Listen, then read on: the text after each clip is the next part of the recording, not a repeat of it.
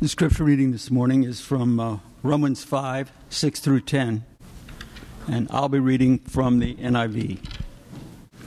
You see, at just the right time, when we were still powerless, Christ died for the ungodly. Very rarely will anyone die for a righteous person, although for a good person, someone might possibly dare to die. But God demonstrates his own love for us in this while we were still sinners, Christ died for us. Since we have now been justified by his blood, how much more shall we be saved from God's wrath through him? For if while we were God's enemies, we were reconciled to him through the death of his Son, how much more, having been reconciled, shall we be saved through his life? Atonement Atonement is one of those theological sounding words that many of us would rather just work our way around and try to find some other word to use. And yet, in English, it is still the best word to understand what is going on with Jesus at the cross and why he is dying for our sins. What happens in that moment? Now, since we know that these theological words, when we throw them around, they can confuse us. They can be words that are not normally a part of our vocabulary, and so I think God knows that. So, in His Word, He gives us some pictures to help us understand what He means by this. And He give, comes at it from multiple angles. It gives us a lot of different vantage points of what is going on with Jesus at the cross. I'm going to call these today, to borrow a term from Timothy Keller, we'll call these atonement languages or languages of atonement. Because these are things that we can relate to a little more. And every one of these scenarios that the Bible is going to give us, you have a place in them. You are part of a scenario. Jesus has a place in this scenario as well. And our goal today is to, to gather a greater appreciation for the work of Jesus and what has happened on my behalf at the cross. We cannot understand the depths of the gospel without going into that. So let's go into atonement together today as we look at these different languages. And here's the three questions I'm going to ask, have you ask as we're going to look at five of these, or at least five of these that are used in the scriptures. There's, there's a lot more, but five that we're going to look at today. Here's the three questions that I want us to consider as we look at each of these. Where does this language place me without Jesus? If Jesus was not there, if the cross had not happened, where would I be? And where was I before I came into union with Jesus? Where does this language, of each of these languages we're going to look at, where does this language place me without Jesus? The second question is this Where does this language place Jesus? Who is he in this scenario? And the third question is this Where does this language place me once I'm in Jesus? Apart from Jesus, where is Jesus? And then where am I now that I am in Jesus? Those are three questions I want you to think through as we look at each of these. The first one that we come to that the Bible is going to use is the language of the battlefield. Something that the ancient world knew a lot about, something that we know a lot about in our world today as well. Some of the language that's going to be used to describe the work of Jesus is in terms of Him fighting battle for us. Now, the gospel of the New Testament is not the first place that this is going to be used.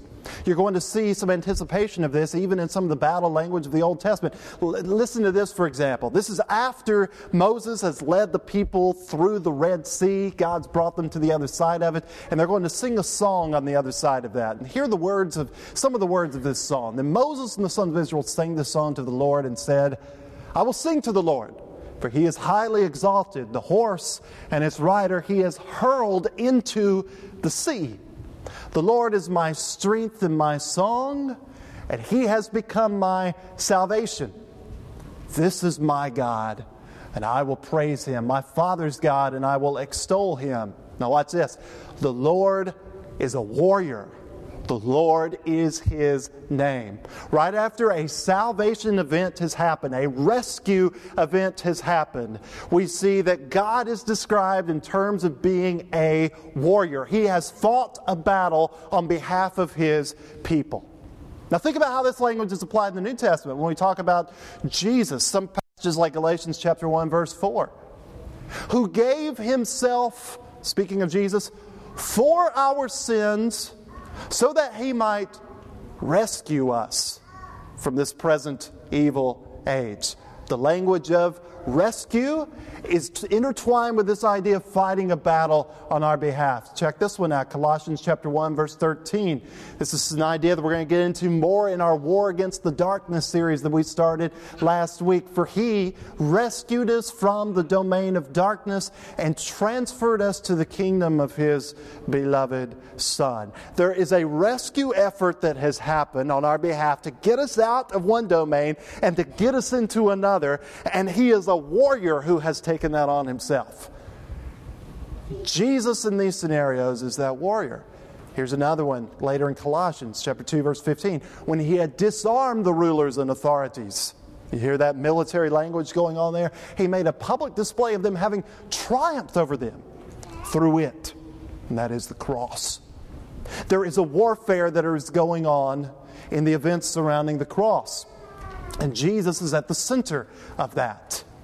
So, in this battlefield language, when we're talking about atonement, where does this place us? Well, it places us first in a position of being in a position of defeat, a position of being a hostage in a hostile kingdom. That is where we are without Jesus. Where does it place Jesus? Well, it places him as the warrior who was sent on a rescue mission to defeat the hostile kingdom where we were held as hostages. And where does it put us once we are in Jesus? It means that in Jesus, we are no longer in a position of defeat. We're no longer in a position of oppression. We're in a position of victory. We're part of the kingdom which will never be destroyed. Language number one, the language of the battlefield. Language number two, the language of the marketplace. Consider some of this language that's used in the Bible, and three terms specifically that are going to be used to describe the work of Jesus in many places here. One is the idea of him making a purchase. Check this out from, from Revelation 5, verse 9. You, talking to Jesus, were slain. It's talking about his work on the cross, what happened at the cross. It says, and purchased for God with your blood men from every tribe and tongue and people and nation. Many of these passages are going to say that the blood of Christ serves as some type of currency. It is a payment, it is a purchase. And this is central to the idea of understanding what atonement means. Because sin places us in a position of being in debt. And in the ancient world, where slavery was very active, one of the ways that you could end up a slave was because if, if, if you had a debt that you could not pay. It put you in a position where there was a price over your head, and the only way that you could even continue to exist was you would be trying to pay off your debts through your labor. But those debts may have been insurmountable, where no matter how much labor, how much work you put into it, you couldn't just get yourself out of debt. There is a price on your head. This scenario is placing you in that position of being a slave with a debt that is too great for you to be able to pay. And with the only currency that is going to pay that debt to be something more than what any of us can offer. Purchased for God with your blood. You see it here in Acts chapter 20, verse 28, the church of God, which he, Jesus, purchased with his own blood. You see this idea in Matthew 20, verse 28, from the words of Jesus the Son of Man did not come to be served, but to serve and to give his life a ransom for many. That's the purchase language. That's you being a hostage now in a situation of being a slave with a price on your head. And he paid that ransom for you to buy you out of that. 1 Timothy 2, verse 6, who gave himself as a ransom for all, the testimony given at the proper time. Titus 2, verse 14, who gave himself for us. And here's another of these important words that plays a role in the marketplace to redeem us from every lawless deed.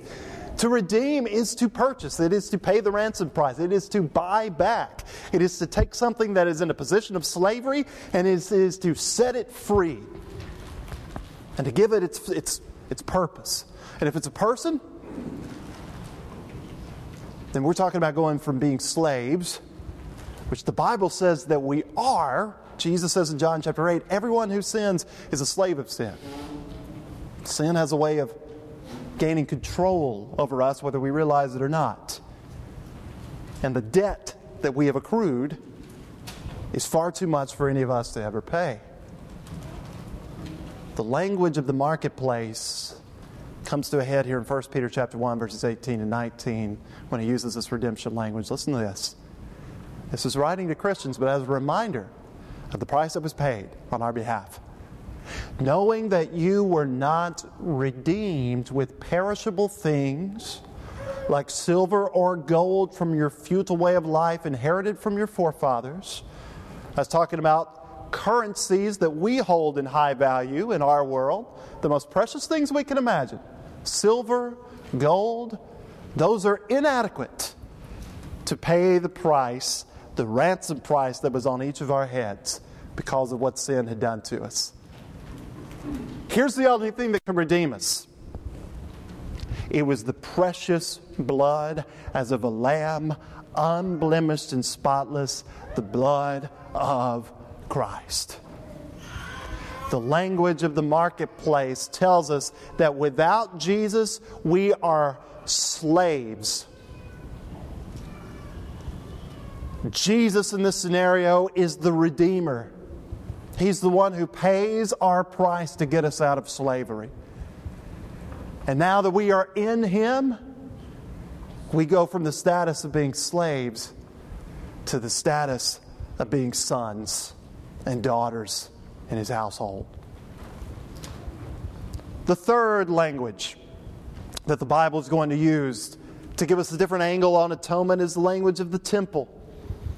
And really, this is especially targeted to someone who's coming from a, a Jewish mindset where this was such a central part of their faith, the understanding of what temple was. Temple was a place that was supposed to be a shared space between God and his people a place where they can meet a holy God and worship that holy God, have fellowship with that holy God. And there are priests who are mediators of that who, who work to try to make that possible.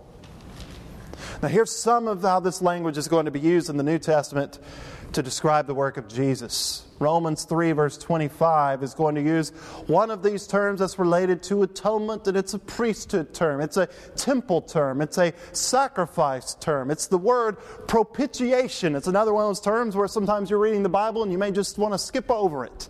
But let's stop and let's think about what it means. Another way of describing this term is the atoning sacrifice. You know, the book of Leviticus spells out the details of what was required if there was unholiness, uncleanness. Then something had to pay the price in order to bring you from a state of uncleanness, unholiness, into a state of holiness. Propitiation is one of the words that describes what is going on there. It is related to the very place where God would sit in the most holy place on what's called the mercy seat, and where blood was sprinkled by the high priest once a year on the day of atonement, Yom Kippur, making an offering on behalf of the people, a propitiation for their sins. Romans 3, verse 25 says part of what is going on with Jesus on the cross is the blood that he is shedding is a propitiation, it is an atoning sacrifice on the behalf of others. 1 John 2, verse 2 uses this language. He himself is the propitiation for our sins. Sin is the problem, propitiation is the solution. And not for ours only, but also for those of the whole world. Check out this passage from later in 1 John, chapter 4, verse 10. And this is love. Not that we loved God, but that He loved us and sent His Son to be the propitiation for our sins. Hebrews 2, verse 17. Hebrews has a lot of this temple language, this priesthood language, this atonement language related to the temple. Listen to what it says about Jesus. He had to be made like his brethren in all things, so that he might become a merciful and faithful high priest in things pertaining to God. Here's the purpose of that Jesus described as high priest to make propitiation for the sins of the people. I'm just trying to show you how many times this idea comes up in the scriptures. It's a lot. Later in Hebrews, it's going to say this about the sacrifice which Jesus offers. Hebrews 10, verses 11 through 14, starts talking about how every priest, priesthood in general, and then it's going to move toward what Jesus does as our high priest. Every priest stands daily ministering and offering time after time the same sacrifices which can never take away sins. There are limitations on those sacrifices under the Levitical temple system. But here's the difference with Jesus. Here's why the whole temple theme was pointing to him. But he, having offered one sacrifice for sins for all time, not an annual day of atonement, one sacrifice, one propitiation for all sins, for all time, at least those who would accept that atonement. For by one offering he has perfected for all time those who are sanctified, those who are made holy. Now, all of this language together, when you talk about the temple, where does it place you without Jesus? Without Jesus, you are in a condition of uncleanness, of impurity, of unholiness. The Bible's going to use all those words to describe you.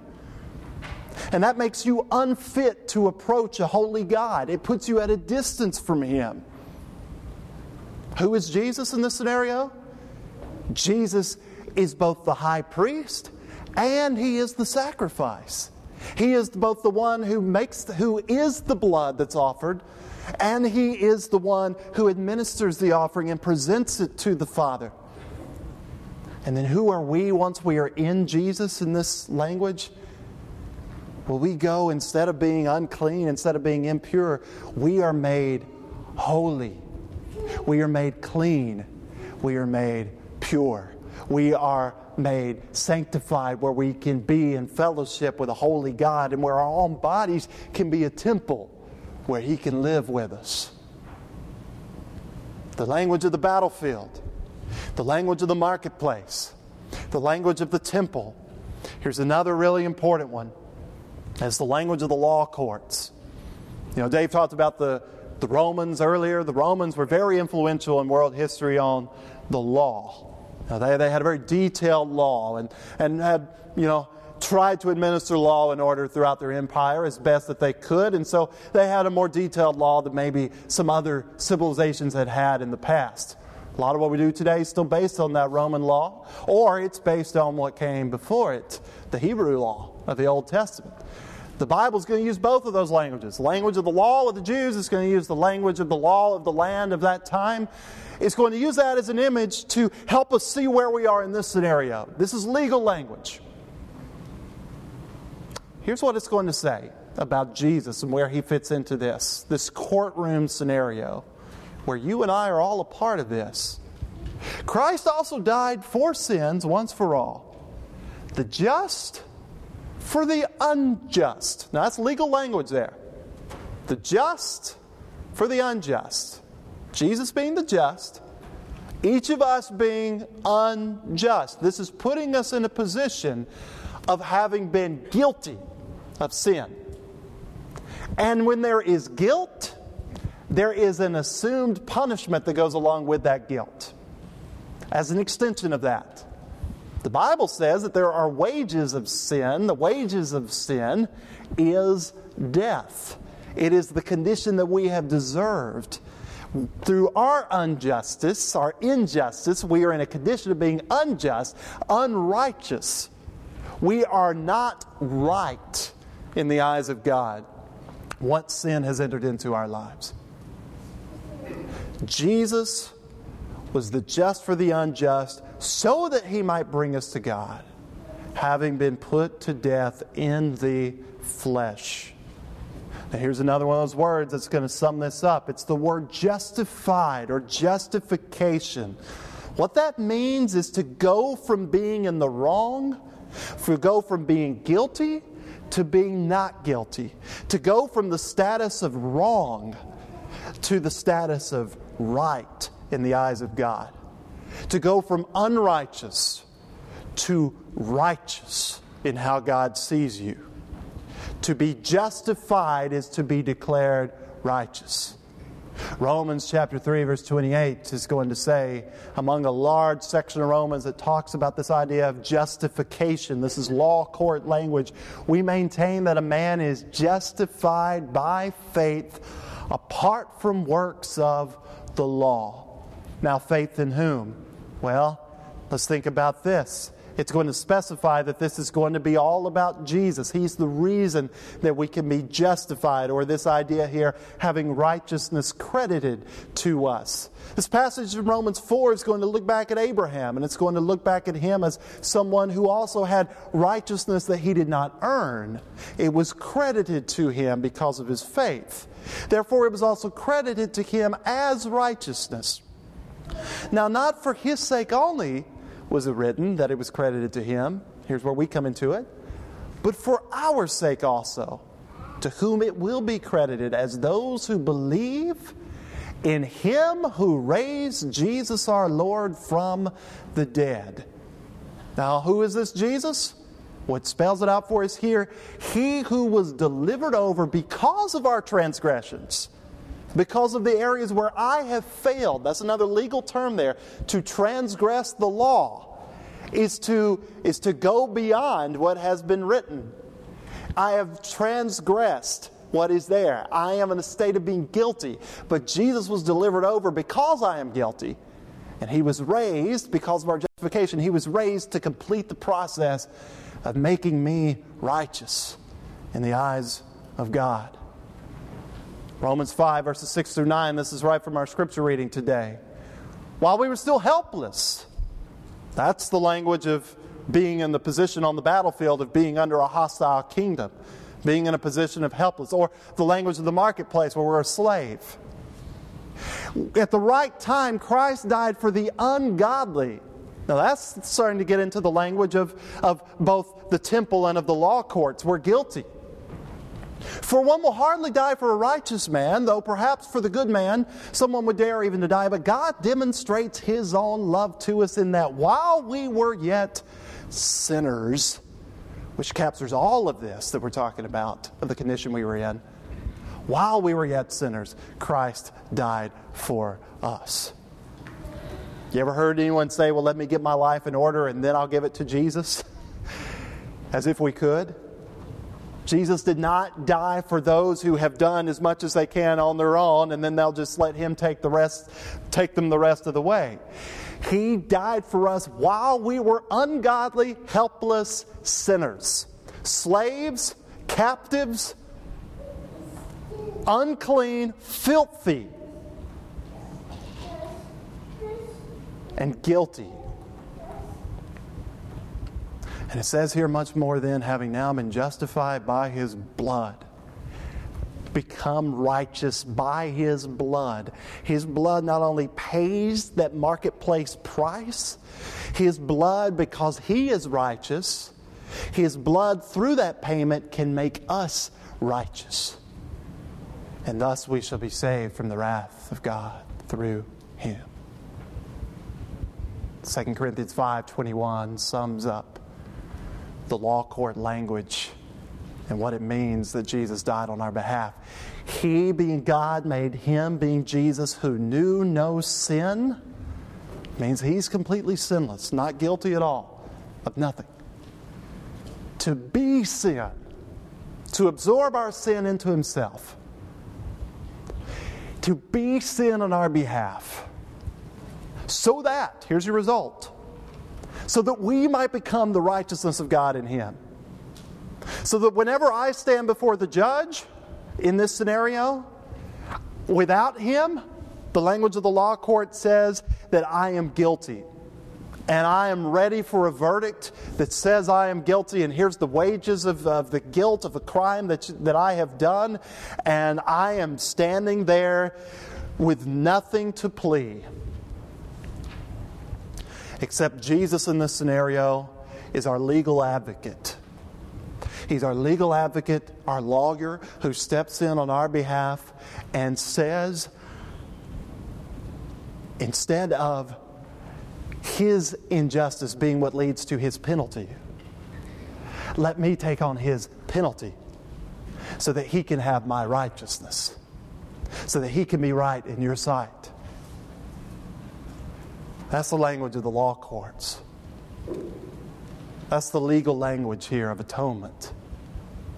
That without Jesus, I'm guilty.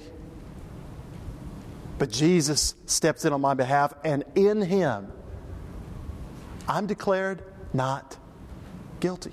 I have my record expunged, as we might say in our criminal justice world. One more language I want to talk about it's the language of exile. This one you may not see as obvious in the scriptures, but exile, especially if you were a Jew, in the time of this, you had a whole history of understanding how painful the idea of exile is. Exile expresses being taken away from home, it expresses alienation, being broken from those relationships that you treasured, from being apart from that. Here's some of the language that's going to be used when you think about what happens at the cross itself about Jesus. Just see the idea of exile here, even in how Jesus is treated in that moment of crucifixion. Hebrews 13, 11, 12. The bodies of those animals, looking back to the Levitical system, the bodies of those animals whose blood is brought into the holy place by the high priest as an offering for sin are burned outside the camp. The idea there was to, to avoid contamination of the deadness that was part of those, those corpses now. But here's the connection that the book of Hebrews is going to make to Jesus and what happens at the cross. Therefore, Jesus also, that he might sanctify the people through his own blood, there's just more atonement language, suffered outside the gate. Now, you can verify this historically when you look at where people were crucified. If someone was convicted of something in the city of Jerusalem, there were city gates and walls, wall around the city, and there's a gate to that. And part of your march to Golgotha, the place of the skull, Calvary, also called the particular hill that's there at Golgotha. Your march there, where you carry your cross as far as you can, at least, physically capable of carrying, was to put you outside the city. The Passover is going on inside the city. They don't want anything contaminated inside there. That's part of the reason. It was Jewish reasons, purity reasons. They didn't want any of that going on, someone being killed inside their city while that's going on. The other reason is this both the Romans and the Jews want to make an example of you that if you're guilty of something worthy of execution, you don't even get the honor of dying with your people. You're cut off from them. You're alienated from them. You're not part of our community. You're outside the gates. Jesus was exiled in his last moments. Think of what Isaiah 53 is going to say about it. He was despised and forsaken of men. That means we pushed him away. Isaiah later in that chapter, verse 8, he was cut off out of the land of the living for the transgression of my people. That's exile language. Jesus being cut off, exiled. Earlier in that chapter, all of us like sheep have gone astray. We have been in exile, we have wandered away. Each of us has turned to his own way, but the Lord has caused the iniquity, which is the turning away, the exile that we brought on ourselves, the iniquity of us all to fall on him. And that's why Colossians 1, verses 21 22 can say something like this Although you you were in the scenario. You were formerly alienated. Another way of saying cut off, lonely. And hostile in mind, engaged in evil deeds, yet he has now reconciled you where? How? How does he do this? At the cross. In his fleshly body through death, in order to present you before him holy and blameless.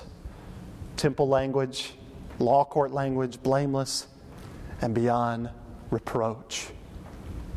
The language of exile is telling us this. Without Jesus, just as the Jews went through their own exile as part of their sin, we are all in a position of exile. We have a gap between us and a holy God. We've broken our relationships in many ways, and they've been broken for us in other ways that maybe we're not responsible for, but we, we feel a brokenness in our relationships. We are alienated from each other and from God. We're cut off, we're exiled, we're fragmented. Look at the world around us if you don't believe that. The violence is going on because people feel lonely because they hate other groups that are different from them or whatever is going on. We are fragmented people, cut off, broken, alienated. We're in exile.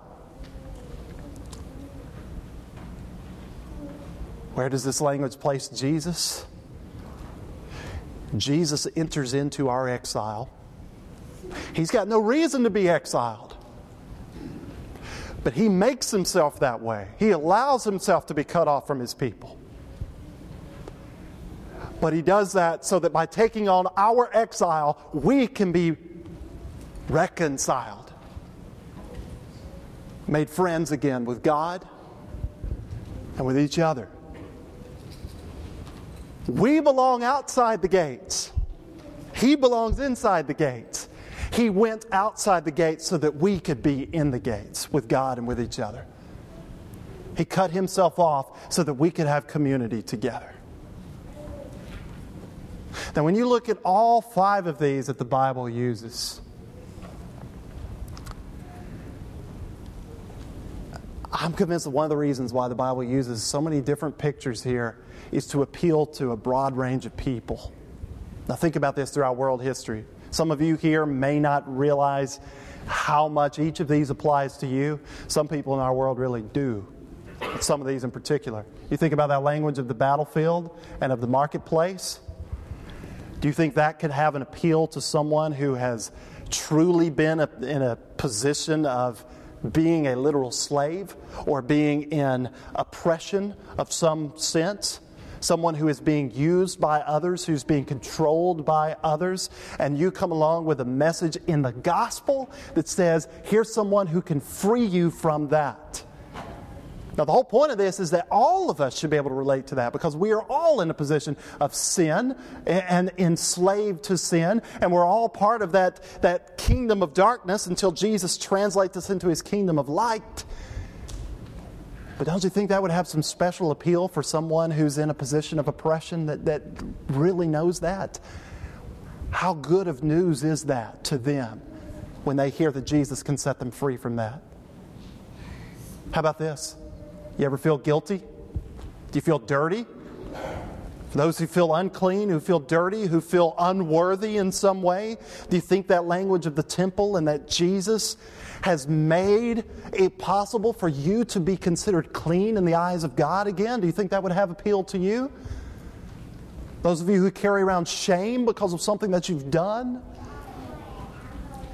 Do you think this idea here, those of you that may have been in trouble with the law in the past, may have committed a crime, may know what that's like to stand before a judge and have to give an answer for something that you've done and have the expectation of a just penalty for something that you've done and then to have your record expunged? Do you think that language has some excitement for you? If you feel lonely, if you feel broken, do you think that language of exile has something to say to you? That Jesus, through him, can bring you back into a family where you can have relationships again? Every one of these have some one theme that runs through the heart element. It's this it's substitution. The battle that you were not strong enough to fight, Jesus stepped in and fought it for you.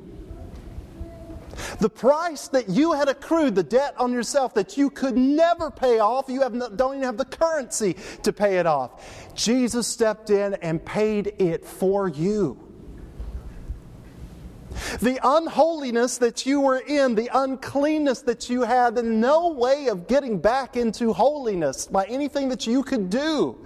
You're tainted, you're contaminated.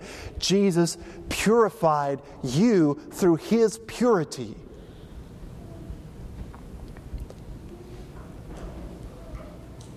The guilt that you had upon yourself, with the wages of sin being death and that being the just penalty and knowing that that's the expectation and knowing that there's no plea that you can make to get yourself out of that, Jesus stepped in and made that plea for you, paid the just penalty for you.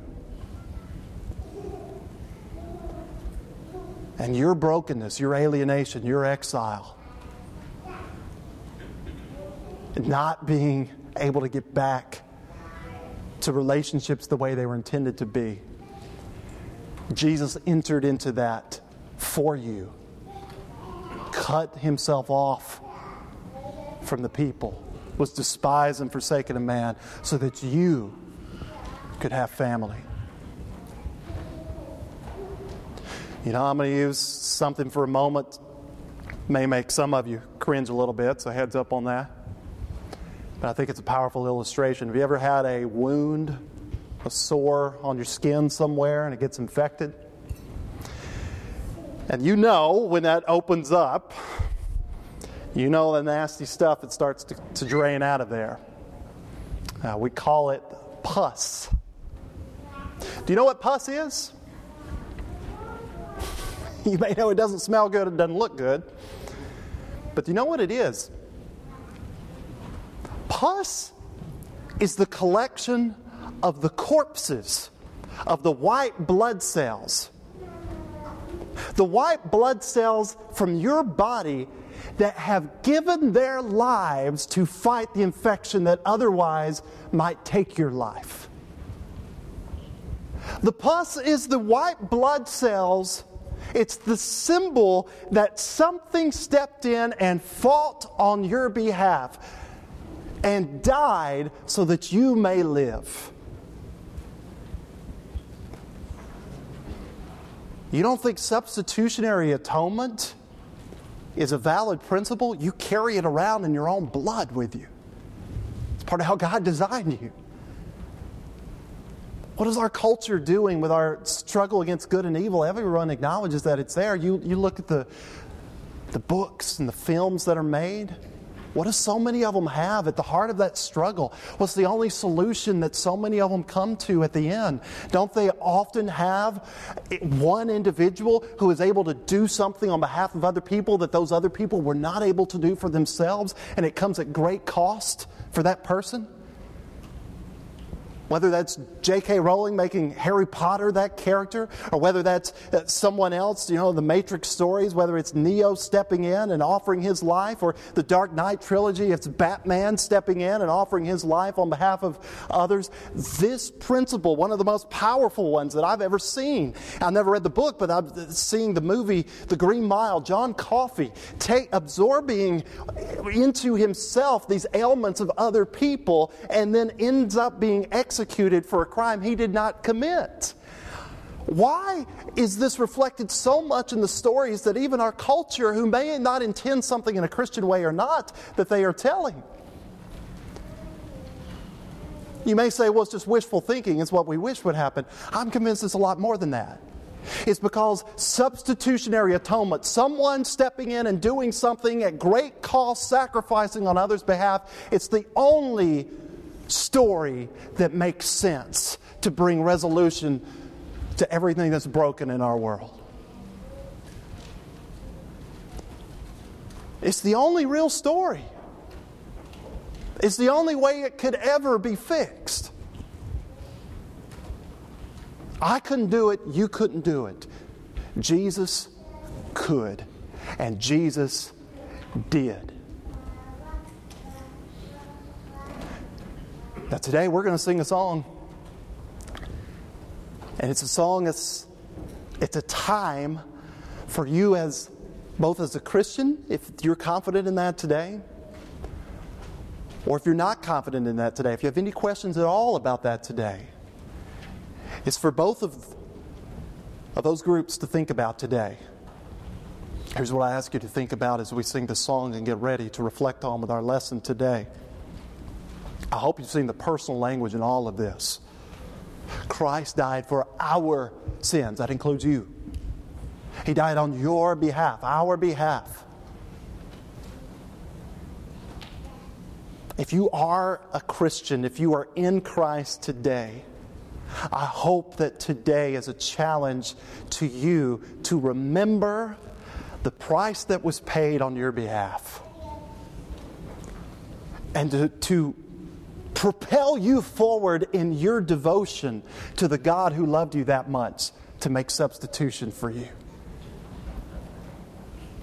If you are not sure if you're a Christian today, how could you look at this and see the sacrifice that was made on your behalf and acknowledge that there's no other way out of it for you and to see that it's there and it's being offered for free to you? Yes, a life of devotion that is part of it. Grace costs you nothing, but it will cost you everything in the life that you live for Him from this point forward. Maybe that's part of why some of us hesitate. And we should think about that before we make that commitment. But He's paid the price His death for your life. If you haven't accepted that today, if you haven't expressed the faith that you believe Jesus is the Son of God who did that on your behalf, and that you are willing to take that step of repentance. I don't want to be a part of that kingdom I was in before. I don't want to be a slave anymore. I don't want to be exiled anymore. I want something different, and I'm ready to walk forward in the direction you have me to go, my God. That's what repentance means. Confession of Jesus as the Christ, the Son of God, it's an extension of our faith. It's just being, being willing to say that publicly. It's something that you should be willing to say every day for the rest of your life.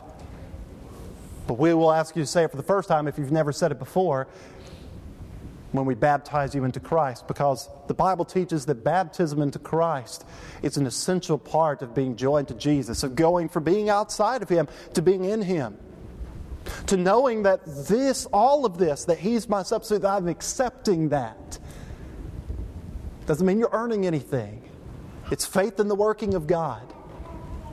It means that in that moment, I am going from being outside of Christ to having that appeal for a good conscience from God as I'm putting my trust that He's doing something in that moment to bury me with Jesus and to raise me with Jesus. The old man who is a slave, the old man who is in exile, the old man who is unholy, impure, all of that replaced by a new man who's in Jesus. If that's not your story yet today, don't keep putting it off. You don't have this freedom and this kingdom and this community and this holiness and everything else that is offered to you. Your record expunged. All of this that we talked about today, you don't have it until you are in Him. That's as plainly as I can say it. Won't you make sure you're in Him today? Please come as we stand and as we sing.